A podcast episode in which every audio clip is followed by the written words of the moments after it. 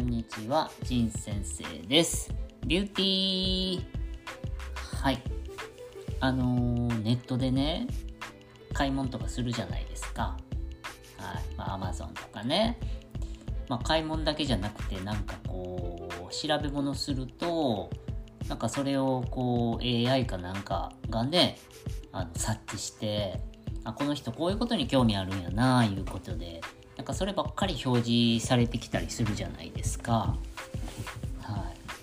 まあ、あれはね、気をつけないと、ね、なんか家族で使ってるパソコンとかでそんなん、まあ、ね、ちょっと変なんって言ったらおかしいけどね、ちょっと見ちゃうと、なんかその人の趣味みたいなんで、こう、あの、こんなん買いませんか？先生買いませんか？みたいな出てくるじゃないですか。あれもちょっと、ね、困りますよね。はい。なんか、ね、なんかちょっと見ただけで、若干エッチなもん見ただけでね、なんかそんなのが出てきても、なんかそんなのずっと見てるように思われても嫌やしね。はい。まあそんなエッチなもんだけじゃないですよ。例えばの話でね。うん。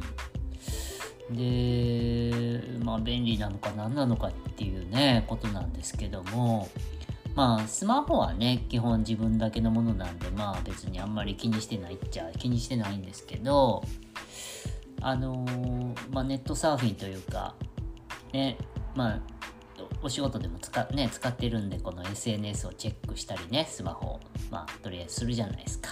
あとはメールとかね、あの入金とか支払いとかも全部今スマホでやってるんですけども、まあ、そういう意味では便利なんですけどね、スマホは。で、まあ、目が疲れますね。うん。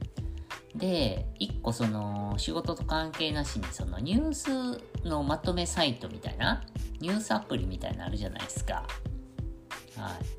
あれをこうちょっとね、あのまあ朝とかひ、まあ、昼もそうですけど、まあ暇な時ちょろっと見るんですよね。うん。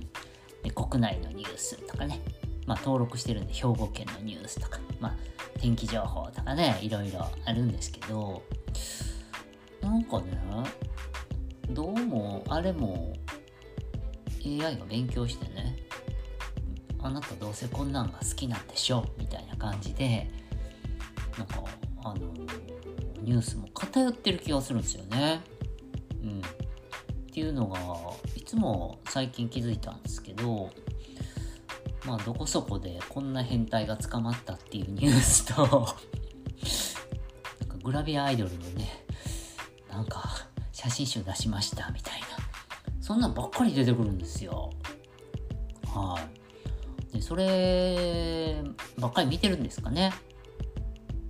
ばっかりってことないけどね、それ見出したらなんか、ね、そればっかり出てくる感じになって、なんかこんなに毎日変態捕まってんのかみたいなね。なんかこう、ね、暗淡たる気持ちになるんですけどね。はい。なんかね、歯医者さんでね、自分のスタッフの更衣室になんか盗撮のなんかをしっかカメラ仕掛けて捕まったとかね。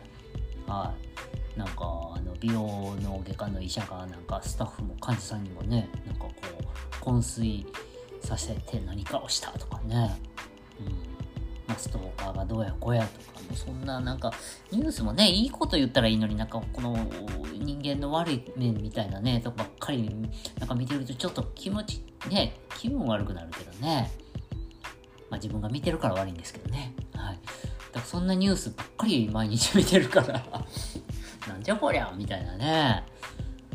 はい。懲りも、懲りずに変態が捕まるな、みたいなね。で、そればっかり見てたら嫌やから、ちょっとなんかグラビアみたいな見てるのかちょっとわかんないですけどね。はい。皆さんそんなんないですか？偏ったニュース出てる、ね、表示されてるのは実はね、その傾向があるんちゃいますか？はい。そんなんないですか？皆さん。うん。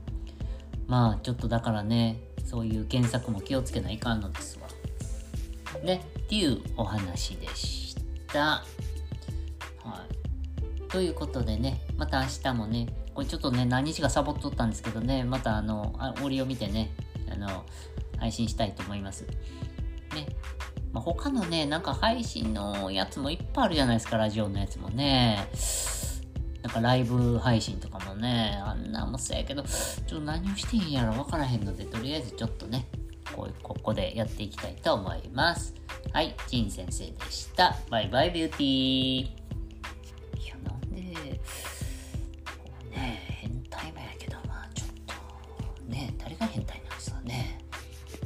が変態なんかな。